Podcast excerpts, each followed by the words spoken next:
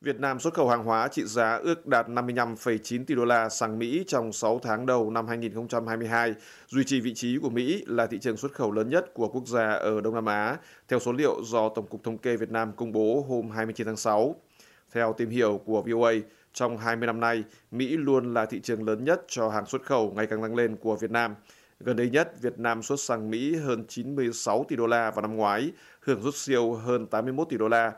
Trước đó, trong hai năm 2020 và 2019, Việt Nam xuất sang Mỹ lần lượt là hơn 77 tỷ và hơn 61 tỷ đô la, với các mức xuất siêu lần lượt là hơn 63 tỷ và gần 47 tỷ đô la. Xuất khẩu sang Mỹ luôn chiếm một phần lớn trong tổng xuất khẩu của Việt Nam ra nước ngoài và tăng dần một cách đáng kể. Số liệu của các cơ quan quản lý Việt Nam cho thấy là tỷ trọng này của năm 2018 là 19,5%, năm 2019 là hơn 23%, năm 2020 là hơn 27% và năm 2021 là 28,6%. Đến nay, kinh mạch thương mại hai chiều giữa Việt Nam và Mỹ đã tăng hơn 210 lần kể từ khi hai nước bình thường hóa quan hệ ngoại giao vào năm 1995 và chỉ có trao đổi thương mại đạt 450 triệu đô la ở thời điểm đó. Hiện tại, Việt Nam đứng thứ 9 trong số các nước xuất khẩu nhiều nhất vào Mỹ. Một bài báo của tờ đầu tư hồi giữa tháng 5 năm nay dẫn phân tích của các chuyên gia đưa ra dự báo rằng trong cả năm, xuất khẩu của Việt Nam sang Mỹ có thể cán mốc 115 tỷ đô la, cao nhất từ trước đến nay, tăng gần 20 tỷ đô la so với năm trước. Nhập khẩu từ Mỹ có thể đạt 15 tỷ đô la, xuất siêu có thể cán mốc 100 tỷ đô la, tăng gần 19 tỷ đô la. Theo Tổng cục Thống kê của Việt Nam, trên bình diện rộng hơn, trong nửa đầu năm nay, Việt Nam xuất khẩu tới các nước lượng hàng hóa có giá trị 185,94 tỷ đô la, tăng hơn 17% so với cùng kỳ năm trước. Trong khi đó, nhập khẩu là 185,23 tỷ đô la, tăng 15,5%, mang lại lượng xuất siêu là 710 triệu đô la.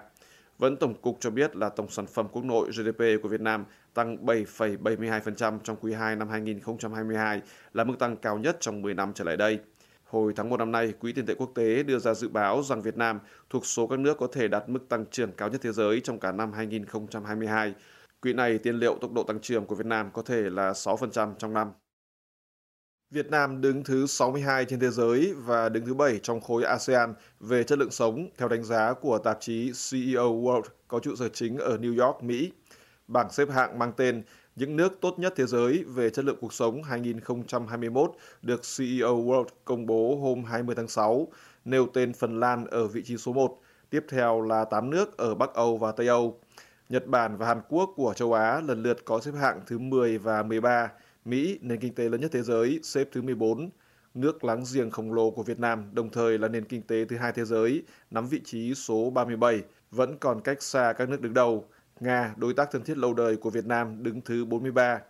Trong số các thành viên của Hiệp hội các quốc gia Đông Nam Á ASEAN, Singapore đứng thứ 19, kém 19 bậc là Thái Lan ở vị trí 38. Tiếp theo là Philippines 39, Malaysia 41, Brunei 49, Indonesia 58. Chỉ tính riêng trong khối ASEAN, chất lượng sống của Việt Nam thấp hơn 6 nước kể trên khi chỉ được CEO World xếp vào vị trí số 62 trên 165 nước, nhưng Việt Nam đứng trên Myanmar 101, Campuchia 111 và Timor-Leste 149. Bảng xếp hạng không nêu tên Lào. So với vị trí 101 trên 171 nước trong bảng xếp hạng về năm 2020, Việt Nam đã tăng được 39 bậc trong năm 2021. Nhiều báo Việt Nam đưa tin về bảng xếp hạng này nhấn mạnh vào việc đất nước thăng hạng sau một năm nhưng không đề cập đến vị trí của Việt Nam so với các nước láng giềng. Báo chí nằm dưới sự kiểm soát của nhà nước cho rằng Việt Nam đã có những bước cải thiện quan trọng về chất lượng cuộc sống. Tuy nhiên, theo quan sát của VOA, lâu nay nhiều người dân trong nước vẫn thường phàn nàn chỉ trích về nạn ô nhiễm, tai nạn giao thông, tắc đường, ngập lụt, thiếu trường học và bệnh viện, ít cơ hội việc làm, thu nhập thấp, giá nhà đất quá cao, thực thi luật pháp không công bằng giữa người dân và quan chức. CEO World, tạp chí chuyên phục vụ các lãnh đạo doanh nghiệp và những người giàu có với hơn 12,4 triệu lượt xem trang, cho biết là 165 nước được đánh giá xếp hạng căn cứ vào 10 tiêu chí gồm chi phí đời sống phải chăng, ổn định kinh tế, điều kiện tốt cho gia đình, thị trường việc làm tốt, bình đẳng thu nhập, ổn định và trung tính về chính trị, an toàn, ảnh hưởng văn hóa, hệ thống giáo dục công phát triển tốt và hệ thống y tế công phát triển tốt. Để lập ra bảng xếp hạng, Hội đồng chuyên gia của CEO World đã tự tiến hành nghiên cứu cũng như phân tích dữ liệu từ nhiều nguồn, trong đó có các báo cáo thống kê của Diễn đàn Kinh tế Thế giới, Minh bạch Quốc tế, Ngân hàng Thế giới, Chương trình Phát triển Liên Hợp Quốc UNDP, sách dữ liệu về thế giới của CIA, vân vân. Trong số các nước đứng cuối bảng xếp hạng có tên Triều Tiên 162, Sudan 164 và Syria 165.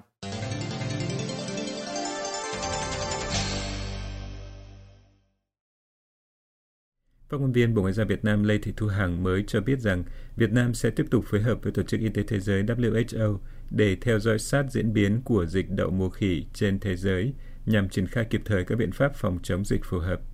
Theo bà Hằng, Việt Nam nhận thức được vấn đề này cũng như việc bảo đảm an toàn sức khỏe cho người dân trong bối cảnh thế giới ghi nhận các ca bệnh đậu mùa khỉ diễn ra liên tiếp. Nữ phát ngôn viên này cho biết thêm rằng Bộ Y tế đã có các văn bản gửi các cơ quan chức năng và địa phương trong nước đề nghị tăng cường giám sát, phòng chống và ngăn chặn phát hiện sớm các ca bệnh ngay tại cửa khẩu và các cơ sở y tế, nhất là các trường hợp đi về từ các quốc gia đang có dịch bệnh đầu mùa khỉ. Bà cũng cho biết trong cuộc họp báo thường kỳ hôm 23 tháng 6 rằng tới nay Việt Nam chưa ghi nhận trường hợp nào nhiễm bệnh đậu mùa khỉ. Trong một diễn biến liên quan, Trung tâm ngăn ngừa và kiểm soát dịch bệnh CDC của Hoa Kỳ mới đây đã có buổi cung cấp thông tin liên quan tới bệnh đậu mùa khỉ cho Việt Nam trong khuôn khổ thực hiện sứ mệnh mở rộng an ninh y tế toàn cầu. Đại sứ quán Mỹ hôm 21 tháng 6 cho biết, Giám đốc quốc gia của CDC Hoa Kỳ tại Việt Nam, bác sĩ Eric Zumban, đã có các buổi cung cấp thông tin cho các cán bộ của Bộ Y tế Việt Nam và cộng đồng ngoại giao tại Hà Nội.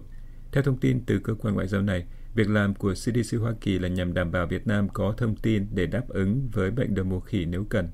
Theo hãng tin AFP, người đứng đầu Tổ chức Y tế Thế giới WHO hôm 25 tháng 6 nói rằng đợt bùng phát dịch bệnh đầu mùa khỉ là một mối đe dọa gây quan ngại sâu sắc nhưng hiện không phải là vấn đề y tế khẩn cấp trên toàn cầu. Hãng tin Pháp đưa tin sự gia tăng của các ca bệnh đậu mùa khỉ đã được phát hiện từ đầu tháng 5 bên ngoài các nước Tây và Trung Phi, nơi căn bệnh này đã có từ lâu. Hầu hết các trường hợp mới xảy ra ở Tây Âu. Theo AFP, hơn 3.200 trường hợp được xác nhận và một trường hợp tử vong hiện đã được báo cáo cho WHO từ hơn 50 quốc gia trong năm nay. Bà Nabila Masrali, phát ngôn viên của Liên minh châu Âu EU, về quan hệ đối ngoại và chính sách an ninh mới lên tiếng kêu gọi Việt Nam phóng thích nhiều hoạt động vì môi trường Ngụy Thị Khanh. Viết trên Twitter hôm 20 tháng 6, bà Masrali nói rằng xã hội dân sự đóng một vai trò quan trọng trong cuộc chiến chống lại tình trạng biến đổi khí hậu ở Việt Nam và châu Âu. Nữ phát ngôn viên này nói thêm rằng nhà sáng lập Green ID, tức Trung tâm Phát triển Sáng tạo Xanh Ngụy Thị Khanh, là một đối tác có giá trị của EU Việc bà ấy bị kết án 2 năm tù giam gần đây đi ngược lại với mục tiêu chung của chúng tôi. Chúng tôi kêu gọi thả bà ngay lập tức, bà Masrali viết trên Twitter. Tuyên bố của phát ngôn viên Liên minh châu Âu về quan hệ đối ngoại và chính sách an ninh được đưa ra 3 ngày trước khi Bộ Ngoại giao Việt Nam chính thức lên tiếng về bản án đối với bà Khanh. Người phát ngôn Lê Thị Thu Hằng hôm 23 tháng 6 cho biết rằng nhà sáng lập Green ID bị đưa ra xét xử sơ thẩm hôm 17 tháng 6 và bị tuyên án 2 năm tù giam về hành vi trốn thuế theo Điều 200 Bộ Luật Hình sự. Theo nội dung buổi họp báo đăng trên trang web của Bộ Ngoại giao Việt Nam, bà Hằng nói rằng quá trình điều tra cũng như xét xử được tiến hành theo đúng quy định của pháp luật. Phiên tòa được diễn ra công khai, bị cáo được đảm bảo đầy đủ các quyền theo quy định của pháp luật. Một số ý kiến suy diễn cho rằng Ngụy Thị Khanh bị xử lý hình sự vì những hoạt động, ý kiến liên quan đến biến đổi khí hậu là không có cơ sở, không đúng với bản chất của vụ việc, bà Hằng tuyên bố Nói thêm là Việt Nam luôn cam kết nghiêm túc và mạnh mẽ trong bảo vệ môi trường ứng phó với biến đổi khí hậu, phát triển xanh và bền vững. Anh hôm 21 tháng 6 cho biết quan ngại về mức án tù dành cho nhiều hoạt động vì môi trường Ngụy Thị Khanh, mà nước này nói là có đóng góp chuyên môn, có ý nghĩa quan trọng trong nỗ lực chung ứng phó với tác động của biến đổi khí hậu tại Việt Nam và trên toàn thế giới. Ngoài ra, một tuyên bố của Đại sứ quán Anh còn nói rằng Anh cũng bày tỏ quan ngại về việc không gian dành cho các tổ chức xã hội dân sự tại Việt Nam nêu ý kiến và đóng góp cho các vấn đề quan trọng như biến đổi khí hậu đang bị hạn chế. Phía Anh nói tiếp rằng các chuyên gia và đại diện của các tổ chức xã hội dân sự như bà Khanh đóng vai trò quan trọng trong việc chỉ ra các vấn đề thiết yếu cần chú ý trong thời đại của chúng ta và tìm ra giải pháp thiết thực để giải quyết những vấn đề đó. Trước Anh, Bộ Ngoại giao Hoa Kỳ hôm 19 tháng 6 bày tỏ quan ngại sâu sắc về bản án mà Bộ này nói là hai năm tù mà Tòa án Việt Nam tuyên đối với bà Khanh hôm 17 tháng 6. Một tuyên bố của phát ngôn viên Ned Price nói rằng Hoa Kỳ kêu gọi chính phủ Việt Nam trả tự do cho bà Khanh, người được quốc tế công nhận với công việc thúc đẩy các vấn đề về biến đổi khí hậu và các vấn đề năng lượng bền vững ở Việt Nam, cũng như các nhà hoạt động môi trường đang bị giam giữ khác hành động vì lợi ích của Việt Nam và người dân.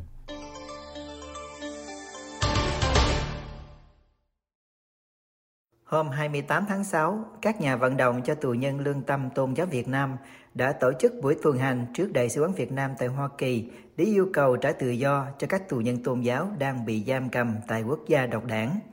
Các nhà vận động cho VOA biết rằng buổi tuần hành được sự ủng hộ mạnh mẽ của những người tị nạn tôn giáo trên thế giới đang định cư tại Hoa Kỳ, cũng như các tổ chức nhân quyền có văn phòng trong khu vực ở thủ đô Washington, D.C.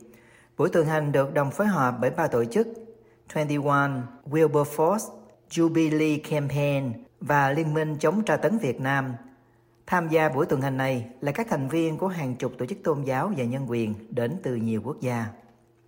Sự kiện tuần hành cho các tù nhân lương tâm tôn giáo là hoạt động trong chiến dịch toàn cầu cho tù nhân lương tâm tôn giáo, một trong các hoạt động của Hội nghị Thượng đỉnh Tự do Tôn giáo Quốc tế kéo dài 3 ngày, từ ngày 28 đến ngày 30 tháng 6 ở thủ đô Hoa Kỳ. Ông Tam Trương, đại diện cho tổ chức Liên minh chống tra tấn Việt Nam, nói với VOA về việc tổ chức cuộc tuần hành này. Phái đoàn Việt Nam chúng ta là cái người đưa ra cái đề xướng và được cái sự đồng ý của ban tổ chức cũng như là cái sự hưởng ứng của tất cả các cái thành viên đến từ các cái ờ, quốc gia khác đó là chúng ta sẽ có một cái hoạt động uh, diễu hành đường phố và chúng ta sẽ đi qua 10 các cái tòa đại sứ mà hiện nay đang còn ở các cái quốc gia mà còn đang giam cầm những cái người tù nhân lương tâm chỉ vì thực hành cái niềm tin tôn giáo của mình thì cái phái đoàn này là phái đoàn số đông là người Việt Nam, nhưng mà có thêm rất nhiều những các thành viên đến từ các quốc gia đang bị đàn áp tôn giáo thì sẽ thực hiện cái việc mà gửi một cái văn thư yêu cầu họ phải cải thiện về cái tình hình tự do tôn giáo, đồng thời là phóng thích vô điều kiện với các tù nhân lương tâm. Một đoạn video của Việt Vi được đăng trên trang Facebook của Liên minh chống tra tấn Việt Nam và các hình ảnh trên trang Facebook bàn tròn đa tôn giáo Việt Nam cho thấy những người tuần hành đứng trước tòa đại sứ Việt Nam mang chân dung của các tù nhân như nhà báo thanh niên công giáo Nguyễn Văn Hóa, nhà hoạt động tôn giáo Nguyễn Bắc Triển, mục sư tinh lành Y Diết, nhà truyền giáo Y Pumbia và tín đồ Phật giáo Hòa Hảo Bùi Văn Trung. Những người này hiện đang thụ án tù tại Việt Nam. Trao đổi với VOA, ông Phan Quang Trọng, người đồng sáng lập tổ chức vận động cho đức tin và công lý tại Việt Nam, cho biết về cuộc vận động kêu gọi trả tự do cho ông Nguyễn Văn Hóa. Chúng tôi đến đó là để lên tiếng kêu gọi thế giới quốc tế biết về cái sự kiện của em Nguyễn Văn Hóa. Em Hóa bị bắt vào khoảng Tết năm 2017 với cái tội danh là tuyên truyền chống phá nhà nước. Thực tế là em em Hóa là một trong những người thu thập những cái video về cái việc mà cái công ty Formosa xả thải ở, Hà tỉnh đó thưa anh. Rồi họ họ thấy cái ờ, cái việc làm của của anh nó có có thể là nguy hại đến cái công việc làm ăn của họ với Formosa thì họ bắt bắt uh, hóa. Uh, hóa bị lên án tù là 7 năm và 3 năm quản chế sau khi mà được nhà tù và bị bắt từ năm 2017 tức là anh hóa còn một số năm nữa thì công việc của chúng tôi lên đó là chúng tôi uh, muốn cho cái cộng đồng quốc tế nhất là cái cộng đồng hoạt động trong lĩnh vực tự do tôn giáo biết được về em hóa để mà lên tiếng kêu gọi nhà nước cộng sản phải uh, thả em hóa VOA đã liên lạc đại sứ Việt Nam tại Washington yêu cầu cho ý kiến về cuộc tuần hành này nhưng chưa được phản hồi. Nhận định về tình hình tự do tôn giáo Việt Nam, ông Trọng cho biết. À, cái tình hình mà đàn áp tôn giáo tại Việt Nam nó rất là nó rất là mãnh liệt và càng ngày nó càng trở nên uh, gọi là rất là tinh vi nhất là đối với uh, tổ chức là công giáo. Tại vì anh biết là công giáo là một cái một cái tôn giáo cũng khá uh, lớn và đặc biệt là có rất là nhiều liên hệ với nước ngoài quốc tế. Thành thử ra họ không có đàn áp như cái họ đã từng đàn áp như 20 30 năm trước. À, ngược lại đó thì họ lại có những cái ảnh hưởng khác để mà mà làm cho người tôn giáo không thể nào mà giữ đạo uh, một cách giống như là như chúng tôi uh, có cái quyền đó thưa anh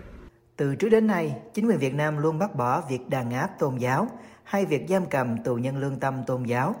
Hôm 10 tháng 6, báo Nhân dân của Đảng Cộng sản Việt Nam viết Đảng Nhà nước Việt Nam luôn quan tâm, tôn trọng và đảm bảo quyền con người, quyền tự do tín ngưỡng tôn giáo của công dân, xác định đây là nhu cầu tinh thần chính đáng của người dân,